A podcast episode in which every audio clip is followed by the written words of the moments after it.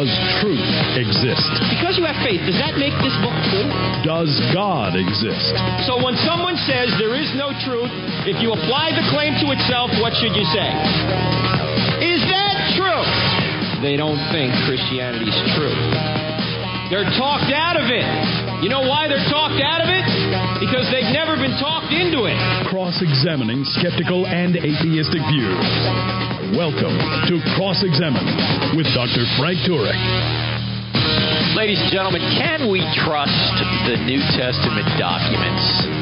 I mean, how do we know that the New Testament we have now is the one the apostles actually wrote down? I mean, haven't errors crept into the text over the centuries? And how do you answer someone, uh, someone like, uh, say, a Bart Ehrman, who says that there are thousands of textual variants, so we can't trust the New Testament documents?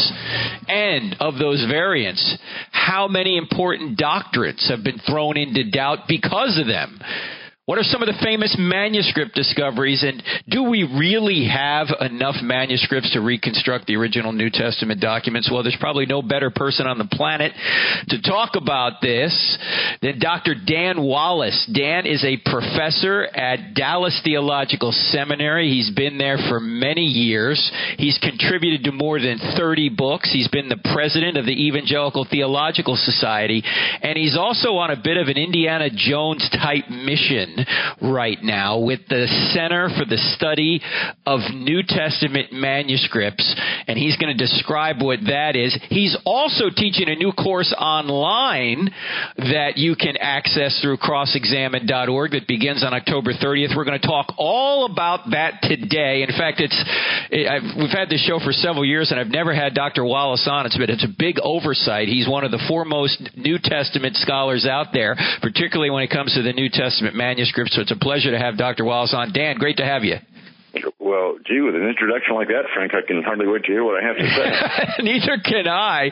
Now, uh, we're, we're, we want to talk about a lot today. We want to cover the waterfront, and in fact, today we're going to give our listeners an opportunity to make history, and we'll tell you about that a little bit later in the program with the Center uh, for the Study of New Testament Manuscripts. You can actually help us preserve manuscripts forever digitally. We're, we're going to talk about that a little bit later, but first, uh, Dan, I want to ask you about this whole concept of textual criticism because when we when when the layman hears textual criticism, the layman sort of thinks, well, it sounds like you're sort of skeptical of the Bible, but that's not really it. What is New Testament criticism really about?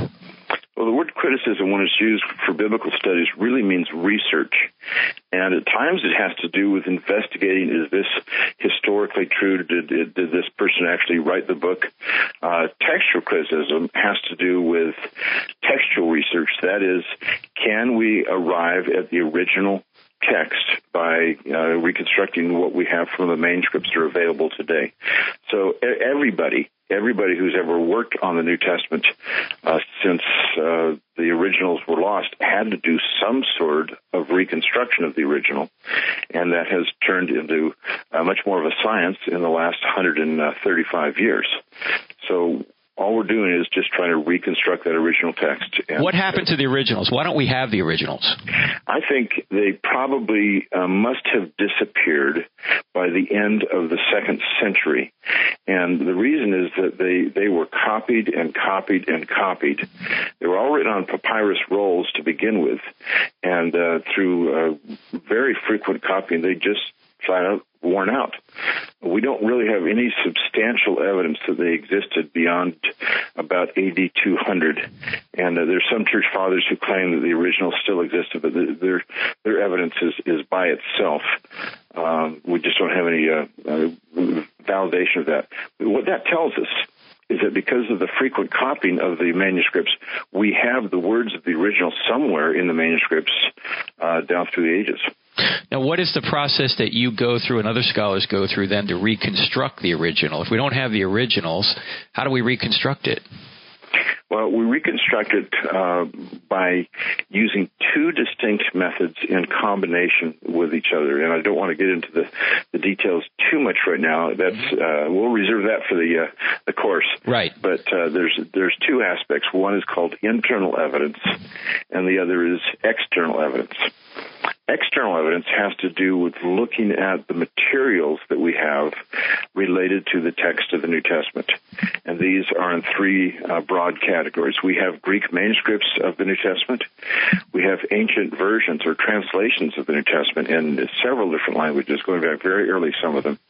And we have quotations from the New Testament by church fathers from the end of the first century all the way through the 13th is typically how we, we count those. That's, that's all the, the, the, the data for external evidence, which is absolutely massive.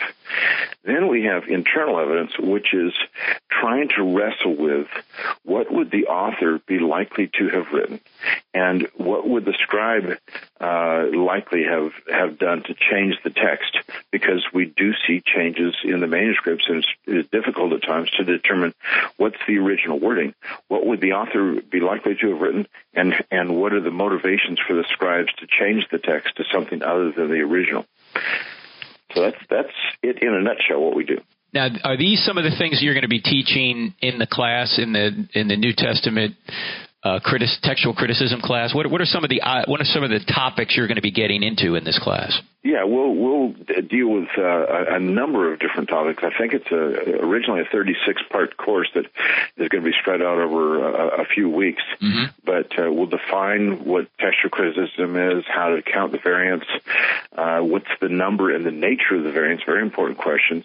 How ancient books were made, uh, and then we'll, we will talk about the materials and the methods for doing textual criticism uh, famous manuscripts, famous scholars throughout history, the history of the discipline, and in particular how the King James was dethroned back in the 1880s uh, by uh, some scholars who really wrestled with the data and uh, saw that there was an earlier text than what stands behind the King James Bible.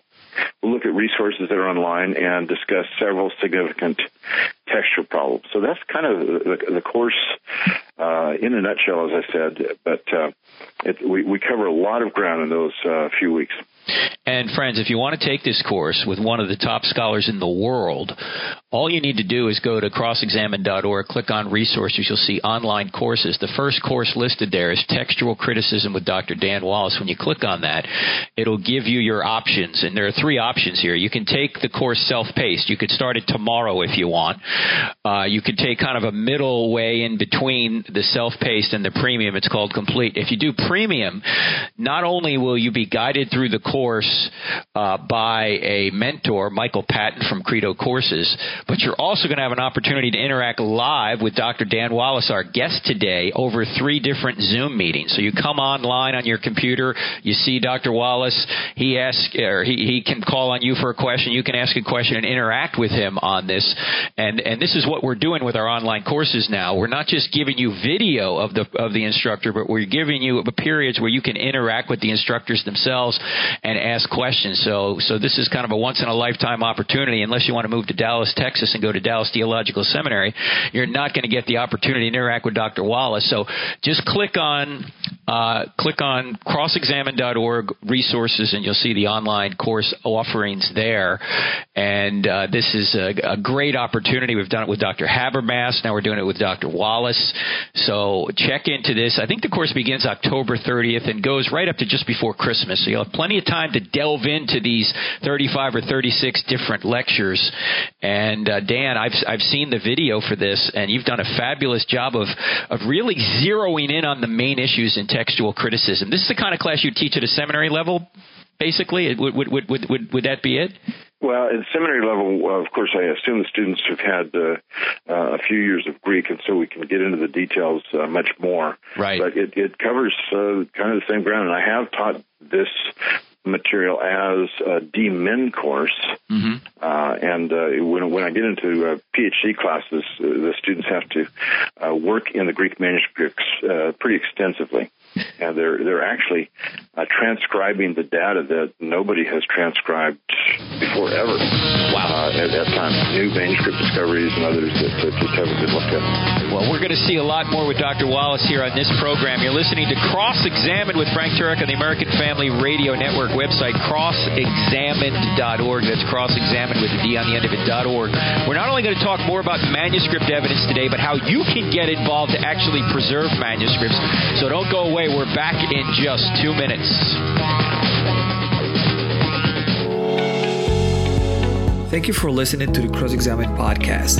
This material is made available to you for free by the contributions of listeners like you. If you wish to support future podcasts, just go to crossexamine.org and click on the donate button, or simply use the donate feature directly on our app. Thanks.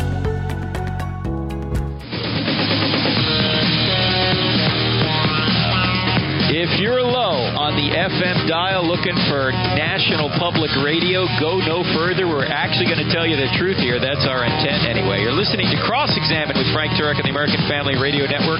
My guest today is one of the foremost New Testament manuscript scholars in the world, Dr. Dan Wallace, originally from California, kind of a surfer dude, but now he lives in Dallas, Texas, and he is a professor at Dallas Theological Seminaries, one of the best seminaries in the world. And he is also the director, the executive director for the Center of the uh, the Study of New Testament Manuscripts. We'll talk about in a few minutes. But let's go back to the manuscript evidence, Dan, if if, if we could. You talked about um, reconstructing the original by looking at the manuscripts. The question is, do do originals exist in other works of antiquity, say Josephus or Tacitus, or do scholars need to go through the same kind of process of reconstructing those works as well? Well, we don't have the originals of other ancient Greco-Roman literature either, but scholars can't go through the same exact process because the materials for uh, almost all of these ancient authors is so scarce that they, they have really slim pickings to, to uh, put together. So, for example, uh, you've got Suetonius, I think, who wrote 135 volumes on Roman history, and we only have about 40 of them left. Uh, and, and even those, we have late manuscripts on them. The average Greco-Roman author has less than 15 manuscripts of his writings still in existence today. And the average age of those manuscripts, or the average earliest age of those manuscripts, is somewhere between 500 and 1,000 years after that author wrote. Hmm. So yes, these uh, scholars with other materials have to uh, uh, do textual criticism, but they have far less material to work with, and it's much later than we have for the New Testament. So it's very common to have just manuscript copies, but you're saying they're much later, 500 years after the say the original was written than the New Testament. Well, how does the New Testament compare to that? Well, our earliest manuscripts actually come from the second century, within a hundred years of the completion of the New Testament. And uh, at this stage, we have as many as a dozen of them. Uh, that are uh, uh, in the second century or right on the cusp of the second century. They're all papyri. That was the uh, original material the New Testament was written in, and that means they're very um, fragile. They have been preserved in the dry sands of Egypt. That's how they've been discovered uh, as of about the last uh, 120 years. They started to get discovered uh, much more frequently, but we, we only average about one new papyrus discovery every year. Mm. So they're still very rare manuscripts, but very important manuscripts. Now, the John Rylands fragment you just mentioned, discovered in Egypt, and that is dated to the early second century. Is that right? Yeah, uh, papyrus number 52, which is housed at the John Rylands Library of Manchester University in England, uh, was uh, discovered in 1934 by uh, C.H. Roberts, who was working at the library, and he inherited a box of papyrus scraps from the previous uh, curator there, and discovered this very small fragment about the size uh, of a credit card, if you will. And what he noticed about it was that there was writing on both uh, the inside and the outside of this fragment. Now, on papyrus, they used to write this only on the on the horizontal fibers that were on the inside of the roll. But if writing was on both sides, that normally indicated that we're dealing with not a papyrus roll, but a papyrus codex.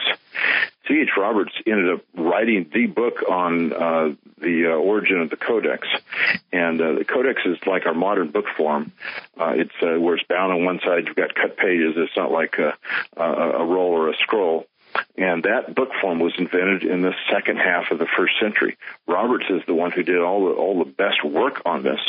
And what he discovered was that Christian books uh, by and large, were written on a codex from the very beginning, while as non-Christian books until AD 500 were written on uh, a scroll.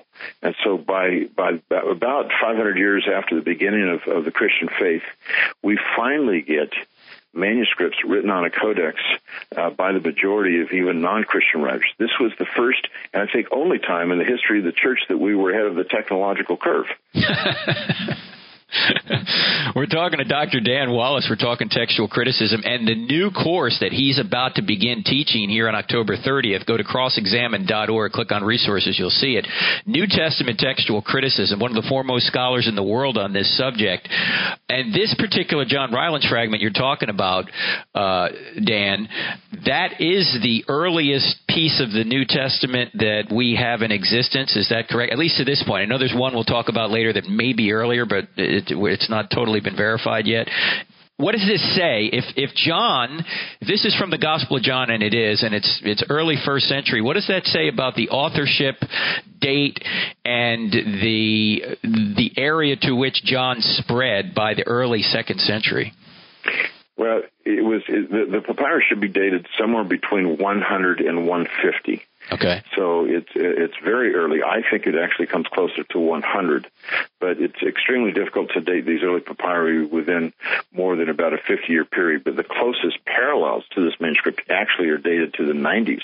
Wow. And so uh, it's it's uh, very significant. It's got John 18 verses 31 through 33 on one side, and you flip it over, and it's verses 37 and 38 of the same chapter. Now that again tells us that we've got an early codex.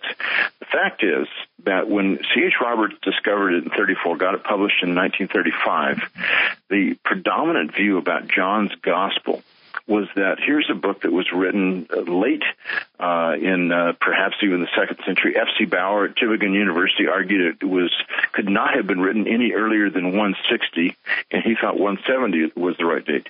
Now, if John's gospel is that late, then you can throw it out in terms of being historical right. uh, about the life of Jesus in any sense. What Roberts did is he showed, no, here's a scrap of papyrus that has proved that this two tons of assumption that uh, Baur started is is really faulty. And so uh, Robert's discovery was was massive. It showed that John's gospel was significantly earlier than kind of a common consensus in Europe at the time.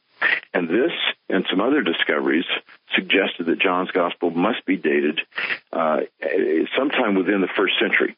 Most scholars today date it in the 90s. Uh, some even date it as early as the 60s. So this is this was a huge discovery, and it, in a sense, it it put John back on the map for telling us something that is historically true about Jesus.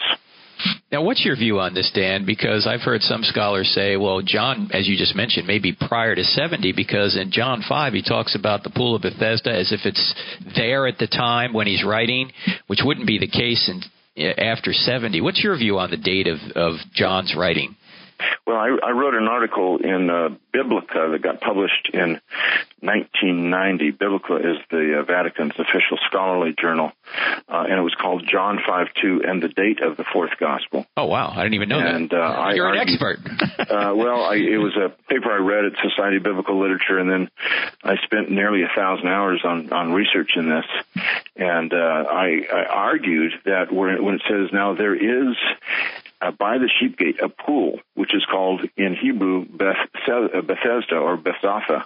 Right. The point is that when it says there is this pool, uh, the verb is present tense. I argued could only be referring to a pool that still existed at the time that John wrote that. Mm. And the pool of Bethesda was destroyed in AD 70 when the Romans uh, took over uh, Jerusalem. Right. And so that argues that John is writing some time before that. Uh, and so I, I argued that this this uh, uh, gospel probably should be dated in the 60s. Right. Right, that's what I that's what I thought, but I'm not, I'm not the expert. I'm, you've already written on this. I didn't even know you wrote specifically on that topic from 1990. You said? Yeah, that's when it was published. Wow. We're talking to Dr. Dan Wallace, who is a New Testament scholar, particularly on manuscript evidence. Uh, he teaches at Dallas Theological Seminary. New course he's teaching uh, that you can access right at crossexamine.org. Click on resources. You'll see the course there. New Testament Criticism begins October 30th. Uh, Dan, you mentioned uh, that the average uh, manuscript from antiquity may have, or, or, writing from antiquity may have 15 or so documents, manuscripts that we can access today. What what's the case with the New Testament, and how far of a gap between the original and the first copy on average? When it comes to the copies of the New Testament, we have uh, an embarrassment of riches. It, it's uh, the other scholars have a dearth of data. We have an embarrassment of riches. It is so much material that it takes a community to sift through it, and we are still sifting through this material that we have known about and published on since the printing press, really. And uh, we've got, for example, uh, the Greek manuscripts, which the New Testament was originally written in. We have the, the latest count is about 5,860 mm-hmm. Greek New Testament manuscripts.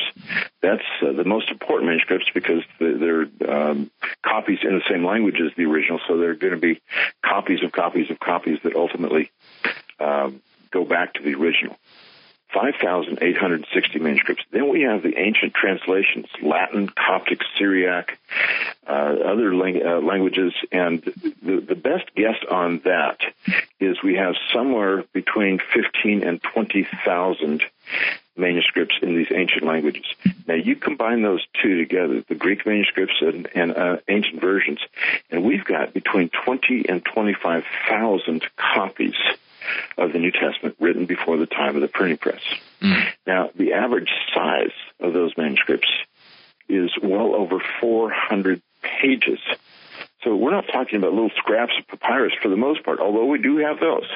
We are talking about an average of over 400 pages for these manuscripts. Of the Greek manuscripts alone, that means we've got more than 2 million pages of text. Now, when it comes to the date of these manuscripts, uh, they go back to, as I said, the second century for some of them. Uh, we have some from the third and fourth and all this. And by the time we get to, in fact, the, the beginning of the fourth century, about AD 300, we have over 60 manuscripts. By the time we get to the end of the fourth century, we have the complete New Testament uh, in in just a single manuscript, but others are are very extensive.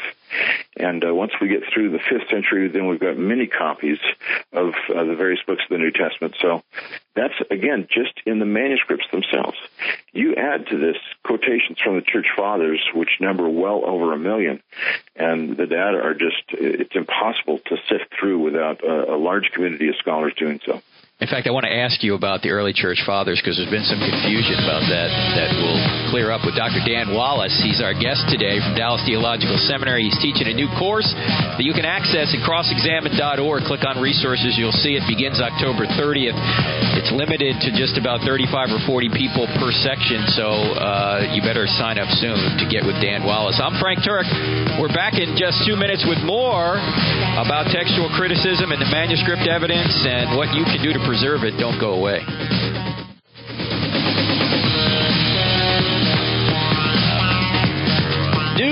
Testament manuscripts. Can we trust the New Testament documents? How many manuscripts do we have? How do we reconstruct these manuscripts? Where do we find manuscripts? How do we preserve them? We're talking to Dr. Dan Wallace. He is the executive director of the Center for the Study of New Testament Manuscripts. He's also a professor at Dallas Theological Seminary. He is also teaching a class online that you can access, and you can even go online during this class and ask him questions live via video. You just need to go to crossexamine.org, click on resources. You'll see online courses there. Sign up soon. There's a limited number that'll be in this class. It begins October 30 if you want to be a part of it. Now, Dan, I've been mentioning to our, our listeners the Center for the Study of New Testament manuscripts. I've known about this for a little while, but you're the executive director, and this is an amazing project that people can actually be a part of. Tell us a little bit about it. Well, let me tell you the first thing about it that they should know. If they're uh, driving or don't have access to uh, a place where they can write the information down right now, they should know how to get to the website. Right. Center for Study of New Testament Manuscripts has a website with just the initials CSNTM org, O-R-G. And the way to remember this is if I'm sure every Christian knows who C.S. Lewis is. So you've got the first two letters, C.S. Right. And uh, most people have seen The Wizard of Oz. Mm-hmm. A character in The Wizard of Oz is Auntie M. And that's the last three letters. So you've got C-S-N-T-M if you can remember those two things, you've got the uh, website's initials, and you can get there. CSNTM. Okay, good. Dot org. Dot org. Right. What do you guys do? Well, our initial project is to digitize or make sure they are digitized every single Greek New Testament manuscript in the world. And uh, we've been around for 15 years. We are the world's leading institute in digitizing biblical manuscripts. Uh, we've uh, photographed over half a million pages of manuscripts. And we are putting these online so that they will be free for all and free for all time. Researchers at the click of a, a mouse button anywhere in the world can access these images and help them with their uh, investigation of the New Testament text. Now, before the break, you had mentioned there are over 2 million pages, maybe up to 2.5 million. You've already got about a half a million photographed right now. Now, you and I spoke earlier, and you said if you get the right funding, you're going to be able to go on several expeditions over the next two years, but I know you can't really tell me where those, or not specifically where those locations are. But can you tell us a, little bit about some of the recent expeditions and what you've discovered there at the Center for the Study of New Testament Manuscripts? Yeah, I sure can. We, we've been to uh, over 40 different sites throughout the world I, I think I can't remember how many countries we've been in, but it's been on uh, uh, three continents. And most recently, in the last four years, we've photographed some of the most important New Testament manuscripts and one of the largest collections. Uh, we went in 2013 to Chester Beatty Library in Dublin, uh, Ireland and photographed uh, the three uh, three of the earliest New Testament papyri that we have. These include the earliest manuscript of Paul's letters, and it's got most of Paul's letters in there, even though it's the very earliest one we have of Paul. Uh, one of the earliest manuscripts of the Gospels and Acts, and the earliest papyrus fragment, uh, or, or, several fragments for uh, the Book of Revelation. Uh, that was in 2013, 2014. We went to the University of Michigan to photograph the rest of one of these manuscripts that's housed in two different places. And then in 2015 and 16, 44 people were trained by CSNTM to go to the National Library of Greece in Athens and digitize their collection. That took us two years of work to do. We uh, we had to raise about eight hundred thousand dollars to get this done. It was more than three hundred manuscripts. We photographed over one hundred and fifty thousand pages of manuscripts. We discovered more than twenty manuscripts while we were there, and all the data uh, in TIFF format comes to approximately forty five terabytes. Mm. We use state of the art equipment. Uh, we give these uh, uh, images to the library and we post the images on our website as well.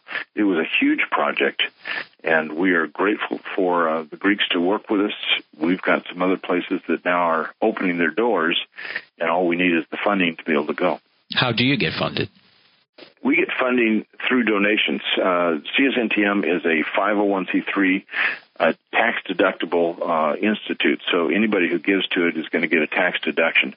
Uh, private donations, some foundations, uh, some companies uh, give to us, but especially individuals are, are crucial. We do have uh, a couple of churches that uh, have put us kind of on their mission board, so or not their mission board, but their mission giving. And CSNTM has been getting some funding from places like that. We continue to have great needs that if we just have the funding, we can get these manuscripts digitized. And we've got some really exciting trips that are coming up that are in uh, a variety of places throughout the world. And I think you had mentioned at a, at a previous time that the cost to basically from as we say, soup to nuts, everything included to get a full manuscript page digitized is ten dollars, correct?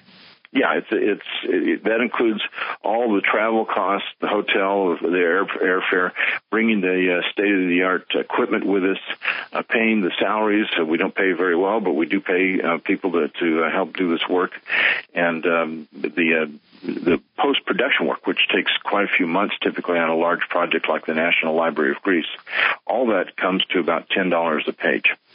So, friends, if you go to CS, as in, as in C.S. Lewis, NTM as in NTM, dot org, csntm dot org, and click on donate, you can actually preserve, for as long as the earth is around, a page from an ancient manuscript for $10. Every $10 you give is going to preserve a page of the New Testament. Think about that. A New Testament manuscript. And as Dan said earlier, we're talking to Dr. Dan Wallace from Dallas Theological Seminary and the Center for the Study of New Testament Manuscripts.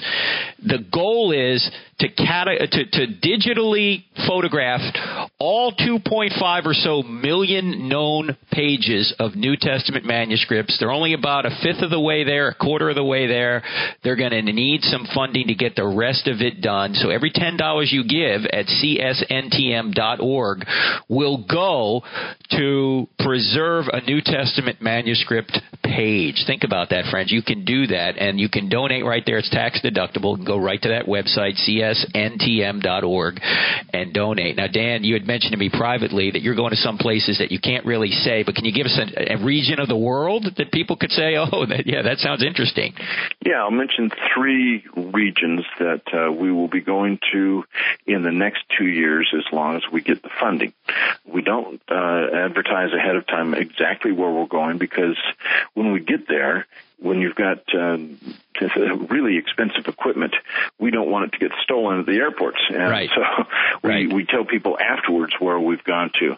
But uh, someone could go to our, our website and see uh, our description of some of these expeditions. But upcoming in the next two years are several sites in Greece, which has uh, the largest uh, collection of Greek New Testament manuscripts as you might expect. Mm-hmm. Uh, some sites in Eastern Europe, especially the former uh, Soviet bloc countries, and the Middle East. Now, these are really promising uh, locations that are going to give us some of the most valuable manuscripts that we possibly can get. And uh, the doors are, are beginning to open. Just in the last couple of weeks, some of these doors have opened. It's incredible. Well, you're the only one doing this that I know of, uh, and it needs to be done because as uh, time goes on, these manuscripts age. They need to be preserved digitally, and this can be done at the Center for the Study of New Testament Manuscripts. My guest today, Dr. Dan Wallace, who, by the way, will tell you more about this if you take the course, the course he's teaching, which you can access right through crossexamine.org. Click on resources. You'll see, you'll see the course in, in textual criticism, New Testament textual criticism by Dr. Dan Wallace starts October 30th. You'll have the opportunity to ask questions of Dr. Wallace live, uh, right via Zoom, at least on three occasions during the course. So you'll want to sign up quickly here for that. Uh, now, Dan, let's let's let's go back to that course a little bit. Well, be, before we do, you, you did mention something that was very intriguing. You said we discovered some new manuscripts in going to some of these sites. What do you mean you discovered them? I mean, how do you discover new manuscripts going to these libraries? well, we do not do archaeological work. Our uh-huh. discoveries, uh-huh. what that means is one of two things. First, it may mean that we are uh, examining and photographing a manuscript that the library knows about. Uh-huh. But New Testament scholars do not know about. New Testament scholars know about manuscripts through the filter of the Institute for New Testament uh, Textual Research in Munster, Germany. They're the ones who are the official catalogers of these manuscripts. When we photograph manuscripts, we send them the images, and it takes about a year, maybe a little bit less time, for them to officially catalog one of these discoveries. And uh, they, they are the ones who kind of the, the, keepers of the numbers of the manuscripts and where they're located. So we have uh, collaborated with them to, to get these discoveries known. A second way in which something is discovered is that the library itself does not know that they have uh, the manuscript. Sometimes uh, in their catalogs it just says this looks like a Greek manuscript or a liturgical text or something like that. And even in Greece, we have found some manuscripts that the librarians uh, did not know were New Testament manuscripts. That didn't happen at the National Library of Greece. They are very uh, qu- uh, well qualified, and they know what they've got but we still discovered 21 manuscripts there, some of which were kind of buried in other known texts. Wow. For example, a manuscript can be as, as little as just a few verses like P52, And on occasion, what you'll have is a parchment leaf that is glued to the inside cover of uh, a codex, and it's it's glued to that and then to the first uh, page of the of the uh, manuscript, so that it keeps the whole text together. And uh, so it's kind of used as a binding leaf, if you will. And we discover these things that are just sitting there, glued to the to the inside cover, and all of a sudden we discover, hey, this is a ninth century manuscript of John's Gospel. so uh, those are things that are typically not known. But wow. another way that we have discovered manuscripts is we find manuscripts that are called palimpsests. That means they were uh, scraped over and written on top of centuries later. So the palimpsest, that's what the Greek word means, is, is uh, uh, right again. And uh, what this means is that uh, these manuscripts are underneath the text of a later manuscript. So it's kind of like when you were in grade school and you had your lined paper and you wrote in pencil all the time, and you discovered that your answer was wrong you would then erase it and then put something on top of it. It's All right, hold the thought, Dan. that we're looking for. Hold the thought. We're going to come back. We're coming up to a hard break. We're talking to Dr. Dan Wallace, teaching a new class in textual criticism. Go to crossexamine.org, click on resources. You can see it. And uh, we've got a lot more with him in the final segment, so don't go away. We're back in just two. If you find value in the content of this podcast, don't forget to follow us on Facebook, Twitter, and Instagram, where you can find more. Just type cross examine or Frank Turek on the search bar. Also, visit our website where we add new videos, articles, and free resources daily.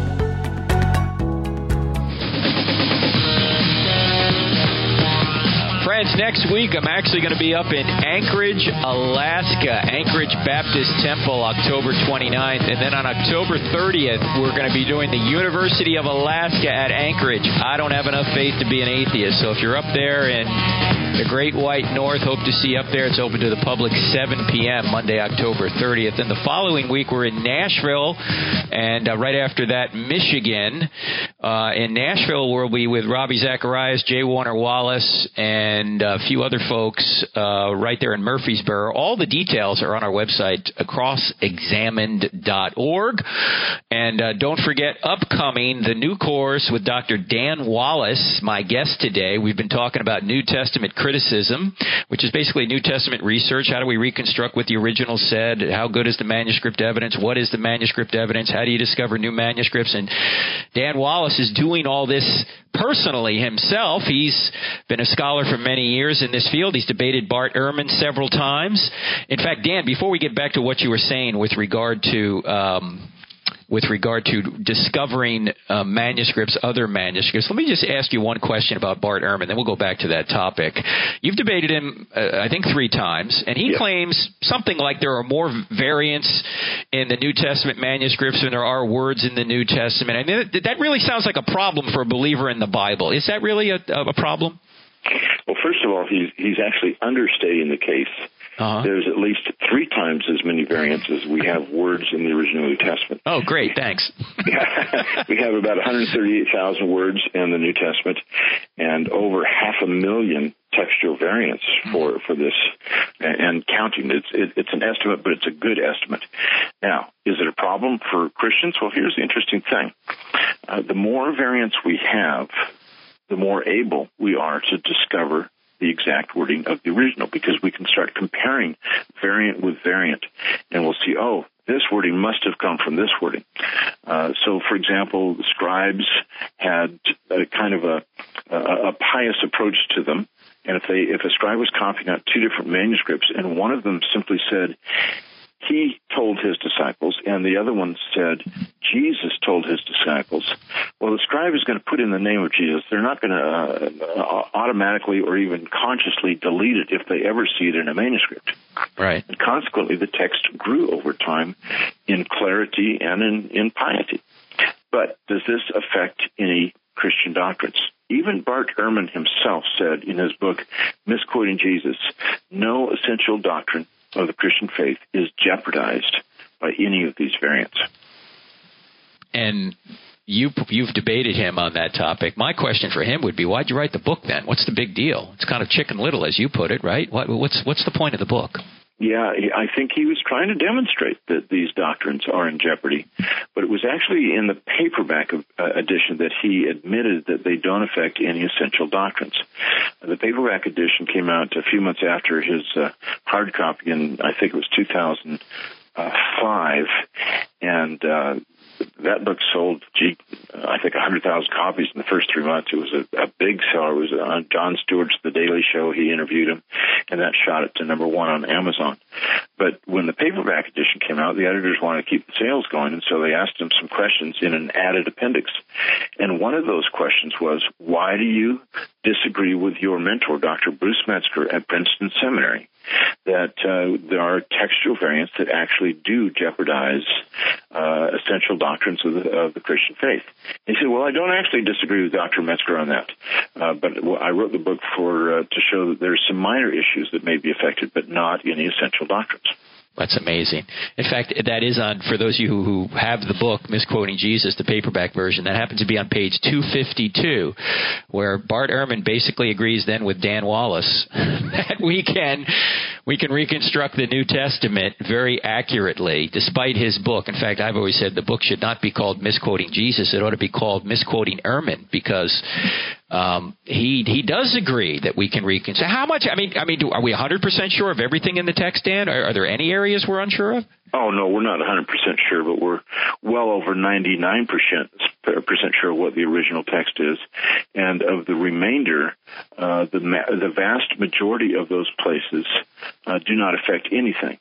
Uh, in fact, uh, the, the great majority of our variants cannot even be translated. The largest category are those that are just spelling differences. For example, every time you see the name John in your New Testament, in Greek, it can be spelled two different ways, and we always have witnesses that spell it one way and witnesses that spell it another way. Same with the name Moses, but Moses is never spelled Noah or Jesus. You know, you're not right, going to have right. that kind of a change. Sure, uh, you'll just have a different spelling, so it, it affects nothing uh, as far as uh, what we're reading in English or in other languages. Now, you've also made the point uh, earlier in the program. I want to ask you about it because there is some confusion on this point. How much of the New Testament can you reconstruct from just the quotations of the early church fathers? And I assume early church fathers were talking about first, second, and third century. Would that be right? Yeah, I think uh, through uh, uh, AD 300, that would be the right. first three centuries. Yeah, it has it, it has been alleged for a long, long time, and apologists especially say this that all but 11 verses of the New Testament can be re- reconstructed from the statements, the quotations of the New Testament by these early church fathers. Mm. The problem is that that is not true. It's based on someone who heard somebody else uh, tell the story about uh, this that happened in the 1800s. And a man by the name of David Dalrymple is the one who did the work on this. And the story got muddled as uh, friends told friends. And then somebody published a book on it. What Dalrymple did was he tried to find out how much of John's gospel, not the whole New Testament, but just John's gospel, could be reconstructed from the quotations by the church fathers in the uh, first three centuries. And he said all but about a dozen verses can be reconstructed. So that's the, the problem is it was not the whole New Testament, just John's Gospel. But if you go through the uh, 13 or so centuries of uh, what we consider the church fathers, they, they go early and late, we have well over a million quotations of the church fathers of, of the New Testament, and we're still counting them. We have no idea really how many there are. But I believe, and Bruce Metzger and even Bart Ehrman have uh, uh, said this, that we can construct virtually the whole New Testament many times over just on the basis of these quotations by the church fathers.